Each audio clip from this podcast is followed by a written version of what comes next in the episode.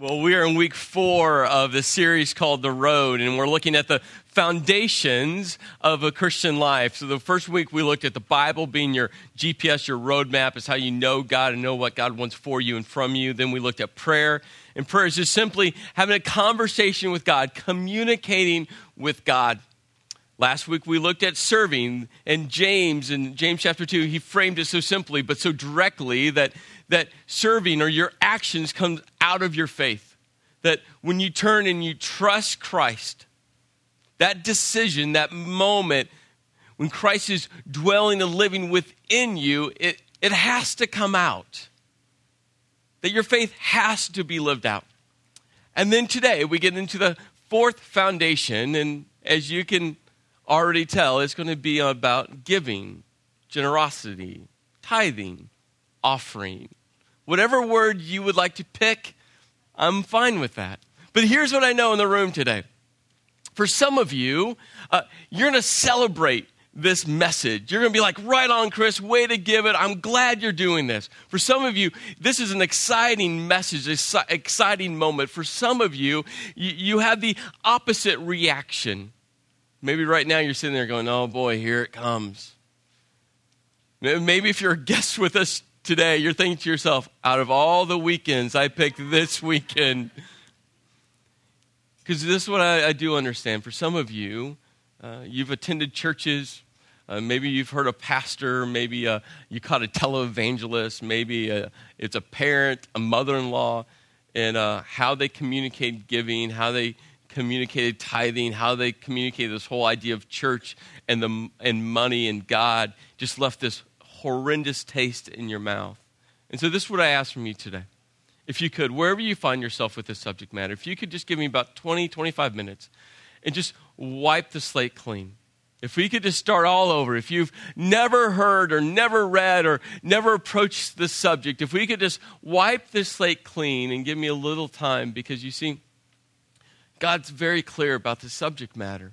It shouldn't uh, evoke all of this baggage and this emotion. It should be a, a, a moment of, of clarity and a moment to understand what God truly desires from us and for us. So we're going to look at two stories, one in the New Testament, one in the Old Testament.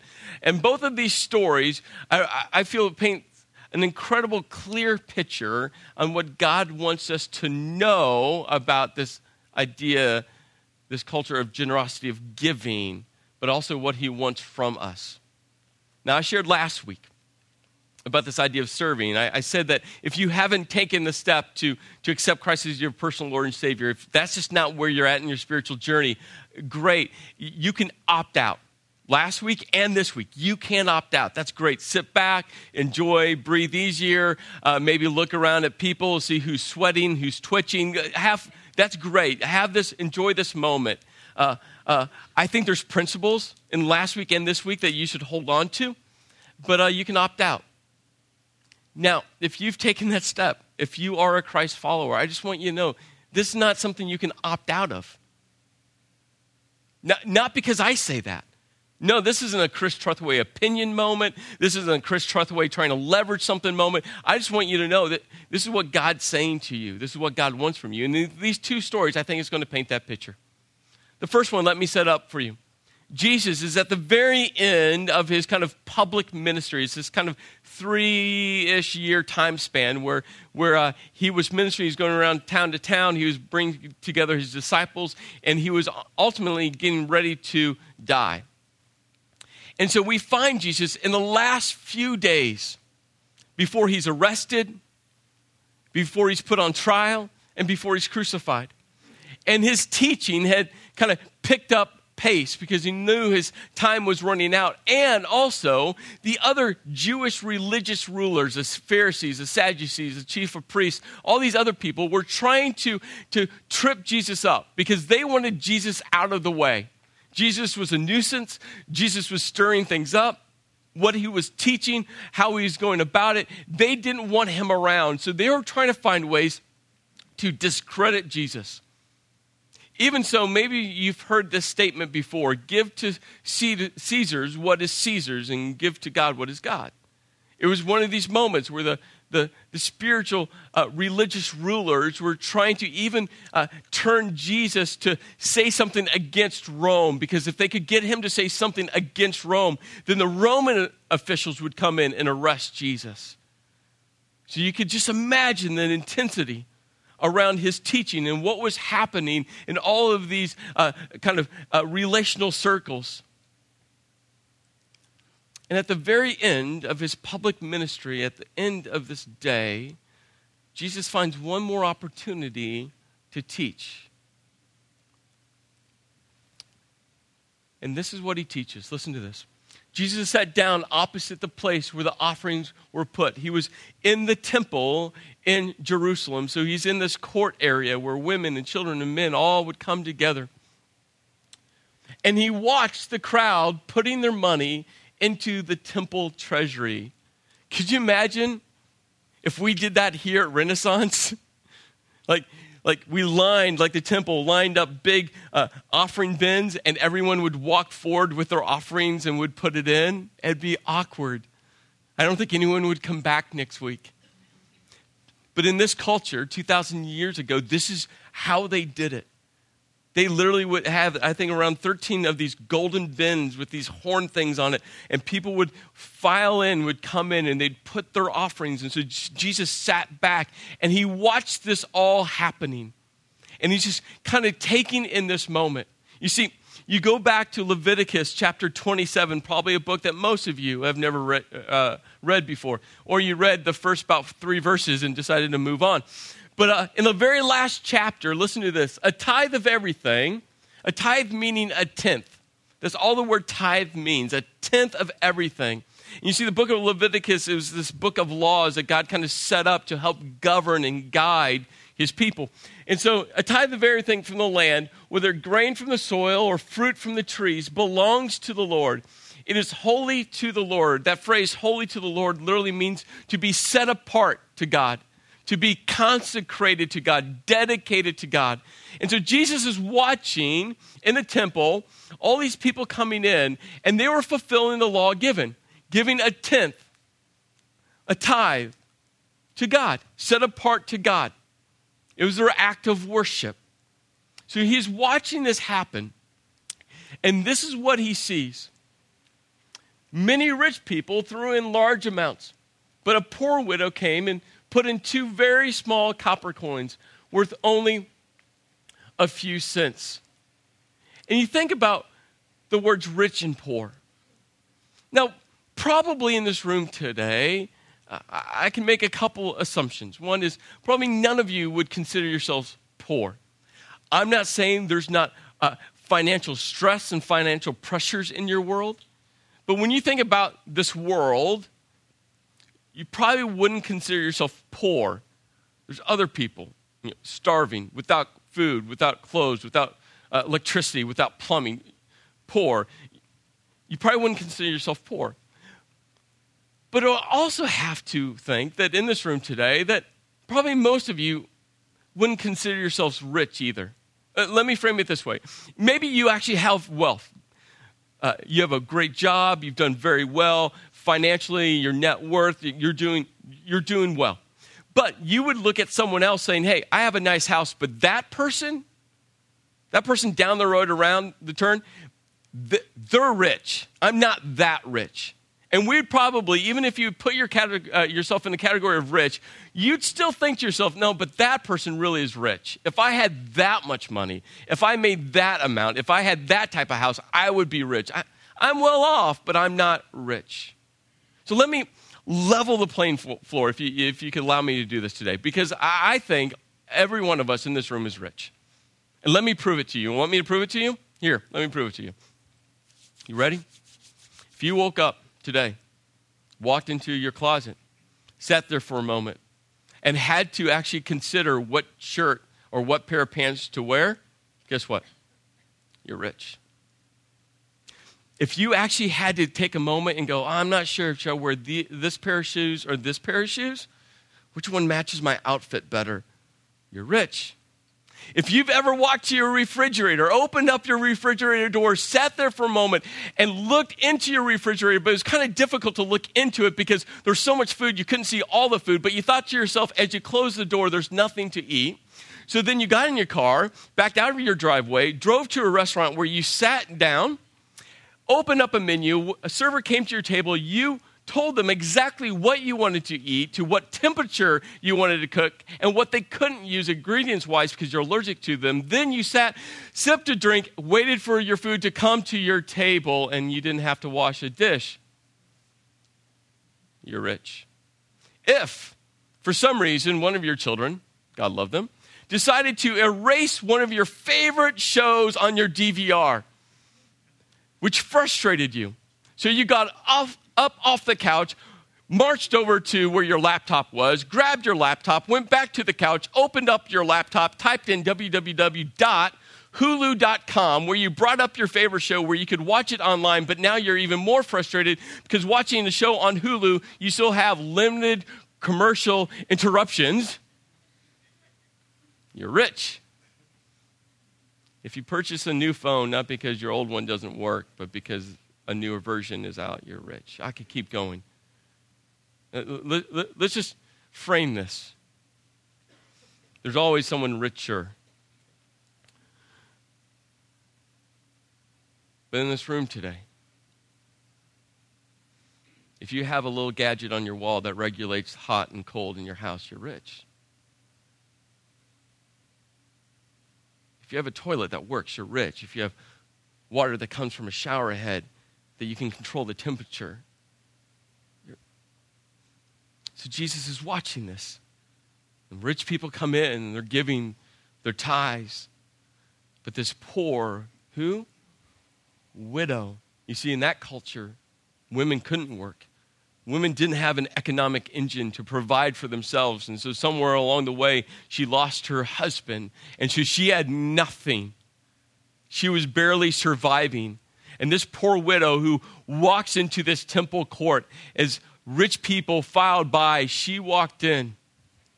She put in two small copper coins.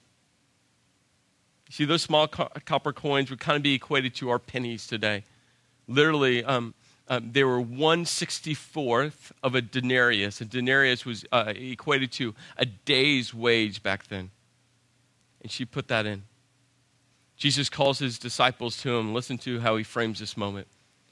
Calling his disciples to him, Jesus said, "Truly I tell you, this poor widow has put more into the treasury than all the others." Than all the others. You see, for Jesus, the value of the gift isn't the amount given, but the cost to the giver.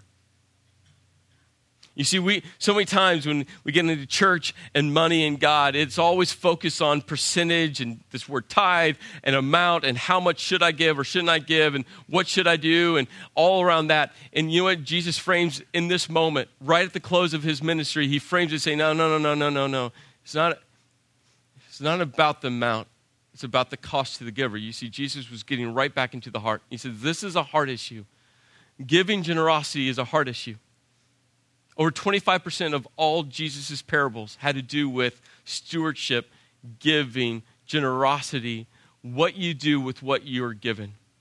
And you know what? It's always about the heart. It's always about the heart. Because God's after your heart. So we move into our second story. And you see, well, the thing I love about the second story, it was before the Old Testament law. Because I've heard people say, well, uh, uh, do we have to give ten percent? Because, you know, that was Old Testament. We're now living in the New Testament times. Do we still have to follow the specifics of the Old Testament law? What about the tithe word? What about ten percent? See, we, let's go all the way back before the, the, the Old Testament law was even written. This is before Moses and the Ten Commandments. This is before Abraham. This is Genesis chapter four. You see, Genesis chapter one, two, and three was all about uh, God creating the world, creating Adam and Eve, sin entering the world because of their choices. And then we get into Genesis chapter four, you see Adam and Eve, they have two sons, Cain and Abel. And listen to what happens. In the course of time, Cain brought some of the fruits of the soil as an offering to the Lord. And Abel also brought an offering, fat portions from some of the firstborn of his flock. It goes on. The Lord looked with favor on Abel and, and his offering, but on Cain and his offering, he did not look with favor. So Cain was very angry and his face was downcast. Think about this moment. You have these two brothers, these siblings. Cain just brought some, not the best, not the ripest, not the juiciest, just some. Abel brought the fat portions of the firstborn, the prized possessions. God had favor on Abel, but not on Cain. Why? They both gave. I'm sure there was still a sacrifice in both of their offerings to God. You see, you get back into the heart. Why did Abel give the best and Cain not?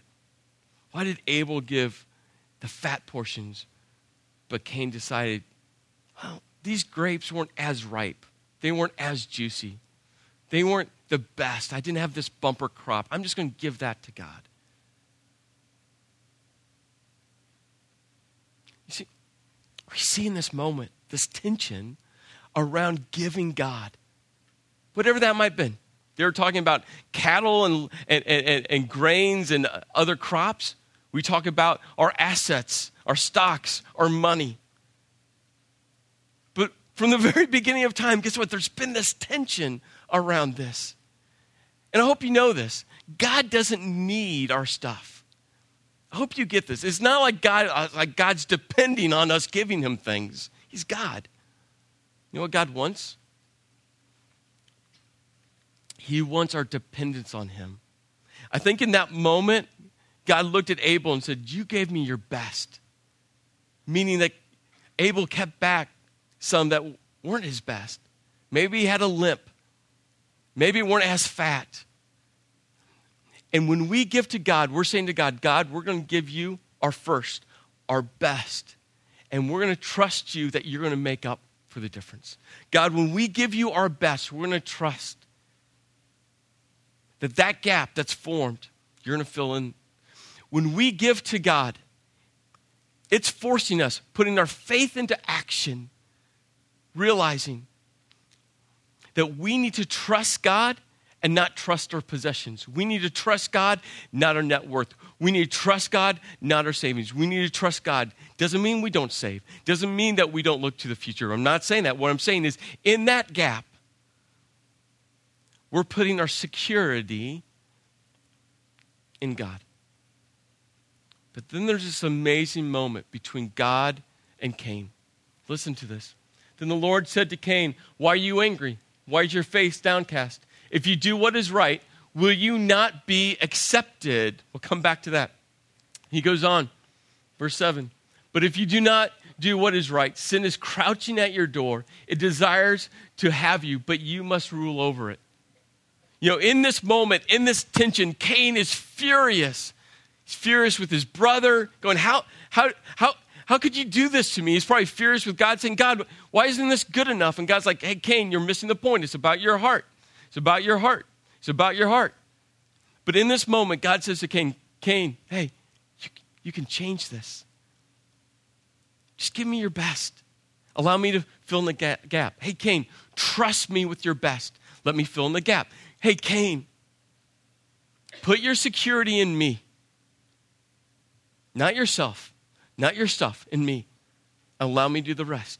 And God says, hey, if you change it around, Cain, won't you be accepted? I mean, hey, Cain, this is a simple thing to change. Simple thing. If you know the rest of the story, Cain walked out to a field with his brother, and he killed his brother. That's it.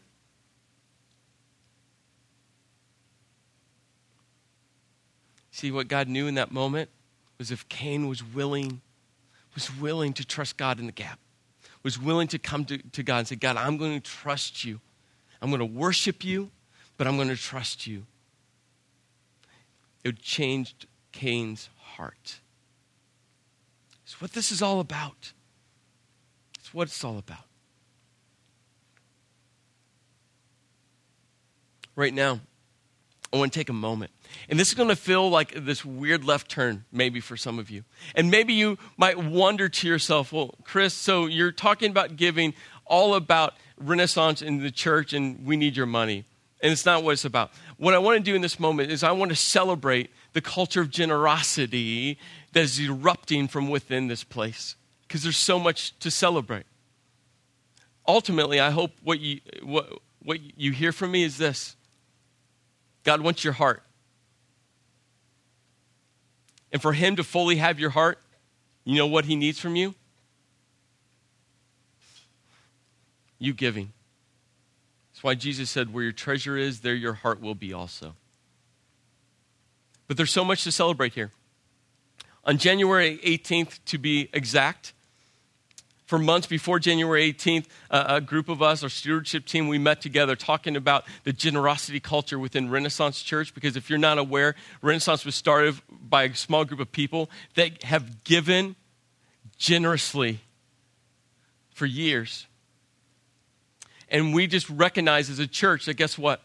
That we as a church need to own the financial foundation of this church together. Can't rest on a few. We must all own it. But more than that, what we realize as a leadership team, as a stewardship team, as a board, what we realize is this, is we want people growing in, in their faith.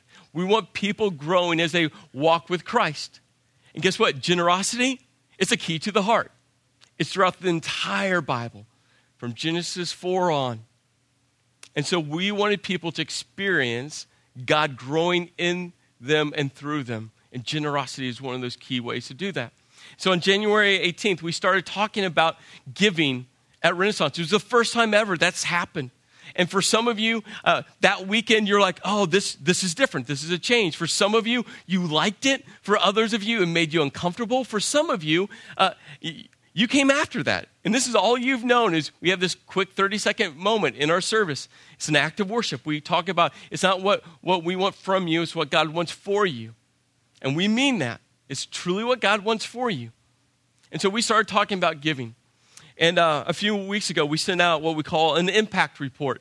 If you give a dollar or more to Renaissance, you got this as an email, and it's just our way to continue to communicate what's going on in the, in, in the area of generosity here at Renaissance Church. And so I want to share this with you. Uh, our fiscal year, September through August, because that's kind of our ministry season, our ministry rhythm. And so we're right here in fiscal year uh, two thousand thirteen.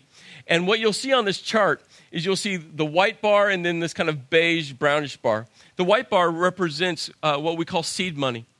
It's this very small group of people that have given generously for years and years, ever since the beginning of this church. And what we knew uh, as a stewardship team, as a board, as we came in, what we knew is that uh, we needed to develop a plan for Renaissance as a whole to handle the financial condition of the church. It can't remain on the few.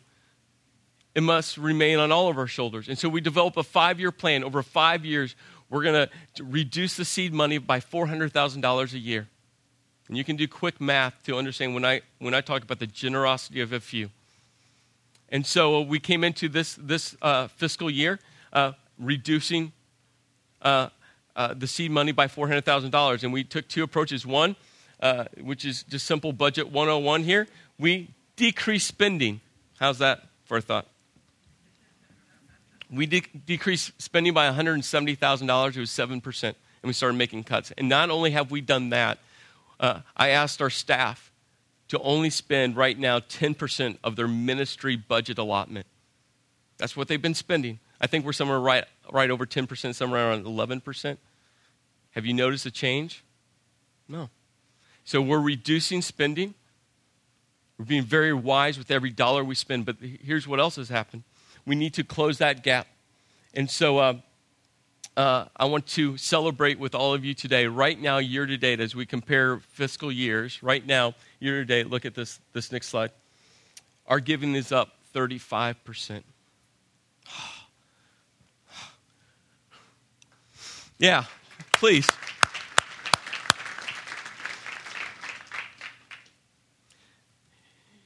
And that number is just a small picture of the story that's going on. A few weeks ago, we walked into our Tuesday staff meeting, and uh, Michael Murphy, who's our executive pastor, he said to me, he goes, man, we, every Tuesday we pray as a staff. We celebrate stories and we pray. It's a highlight of my week.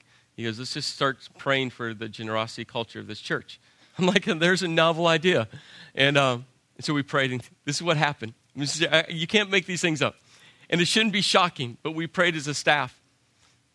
Since then, as we're praying just about what's going on financially, and there's so much to celebrate, uh, we had one individual step up, and he just said, here's a large uh, gift um, just to help uh, kind of this adult room environment. He goes, I know there's needs.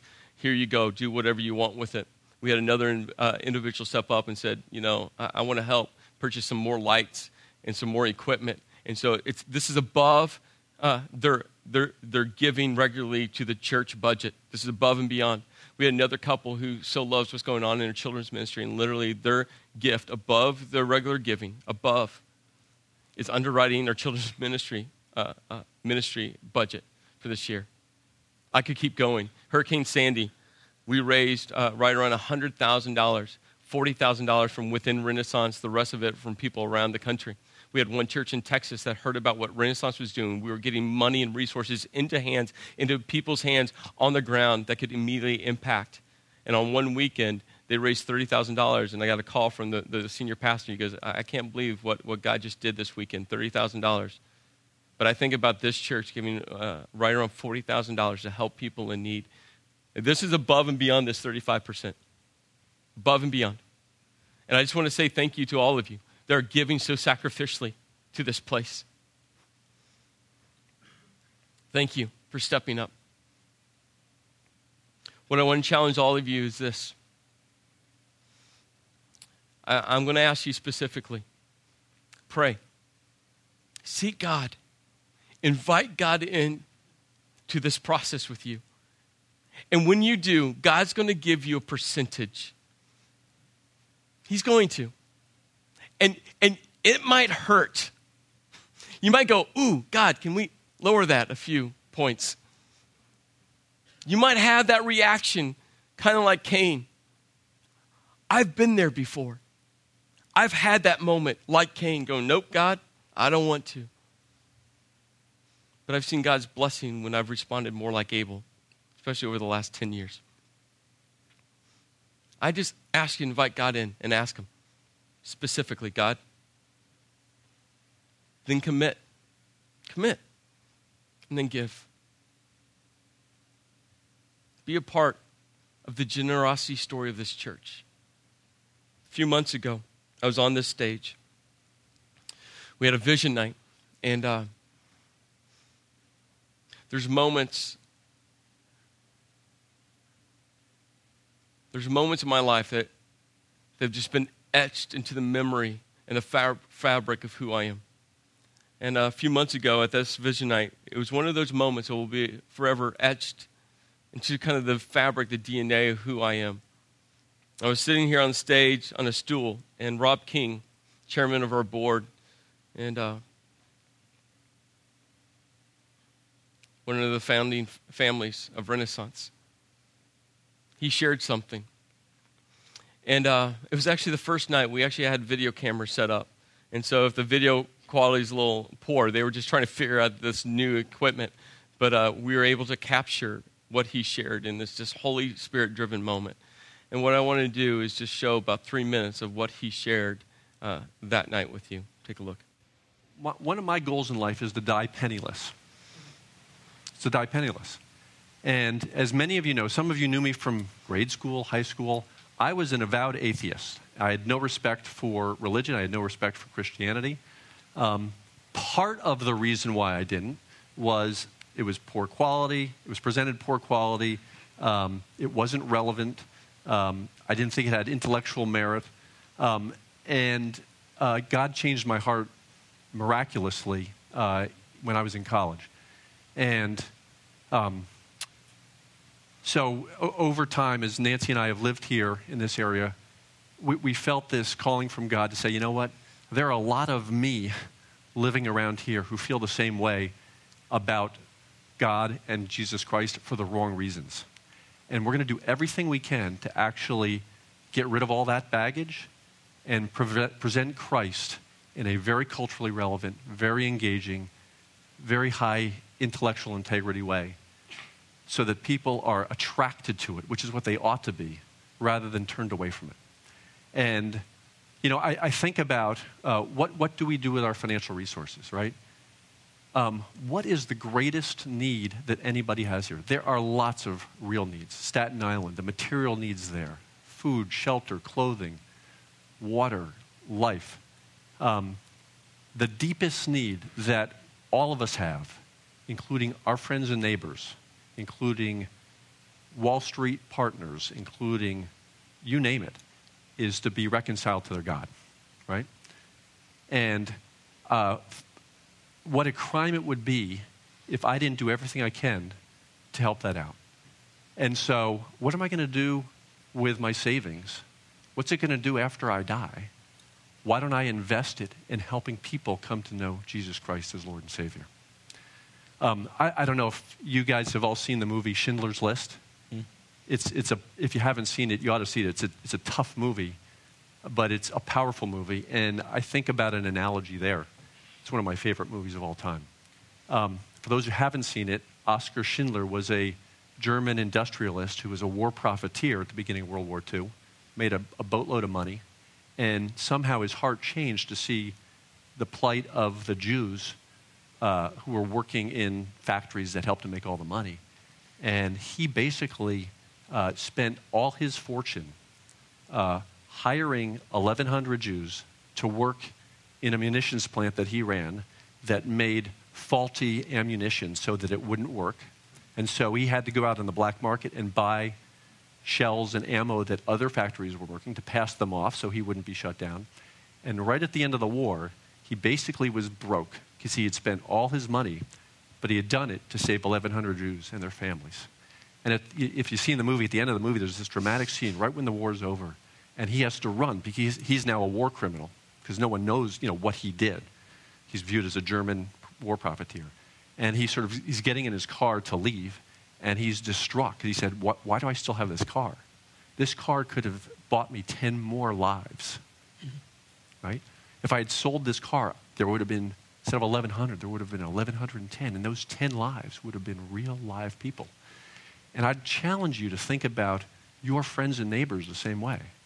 These are people who desperately need to be reconciled to their God, even though they may not know it or feel it today. And we want Renaissance to be that place where they're attracted to it and engaged by it, and God can work in their hearts. So I, I view this, it feels like a challenge. It's an enormous opportunity to actually minister the way God wants us to be ministered. As I watched that video several times this week, I literally had this thought that popped in my mind. Man, Chris, you could walk up on stage, play the video, and three minutes be done and saying, enough said, and you could all have thirty minutes left of your morning.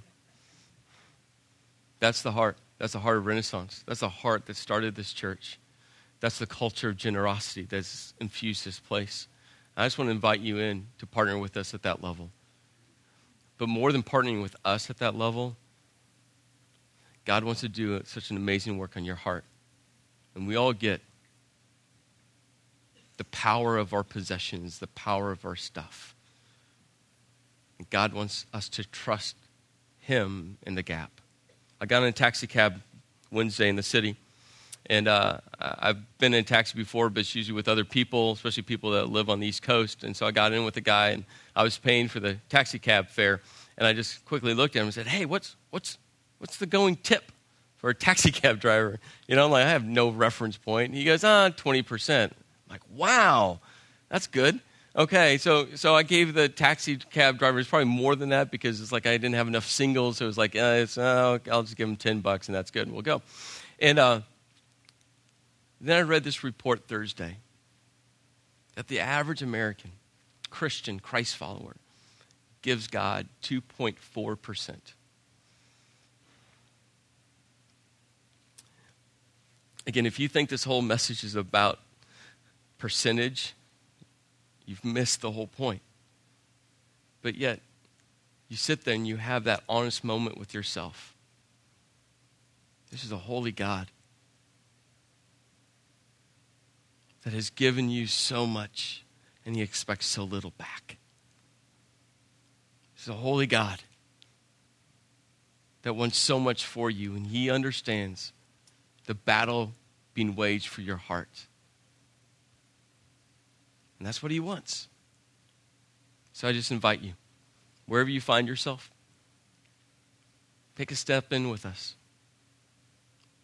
Watch how God leverages what he's given you to impact so many people's lives, but also at the same time, watch what happens. Watch what happens within your heart. Go pray. Have a conversation with God about this. Two, commit to him. Commit to him a percentage. Remember, it's not about the amount, it's the cost to the giver. And then give. After service today, uh, Michael Murphy, our executive pastor, and Aaron Pierce, our executive director of operations, they'll be in the uh, in the uh, lobby at our Next Step booth. If you have any questions about how to give, we've made it really easy. You can go online, set it up that way. Uh, you can talk with them if you have questions just about our financial practices and and uh, all the details around that, anything about the charts, they're there, and they will answer any questions that you might have. The last thing I'm going to say, for those of you who are giving generously to this place, thank you. Thank you. Let's pray. Lord, I thank you for today, and Lord, I just pray that the words were received. Lord, I pray that uh, even with this subject, because I know for some people this is this is a convoluted, complicated, emotionally charged subject. And so, Lord, I just pray that my words were clear, but they were received with love. That, um, Lord, even though my words were direct, I pray that people will understand the heart behind them, because it's your heart behind them. Lord, I'm thankful for what you're doing here and the culture of generosity that's erupting from within this place. Lives are being changed. I'm just thankful to be a part of it. God bless. And we love you. In your name we pray. Amen. Have an incredible week.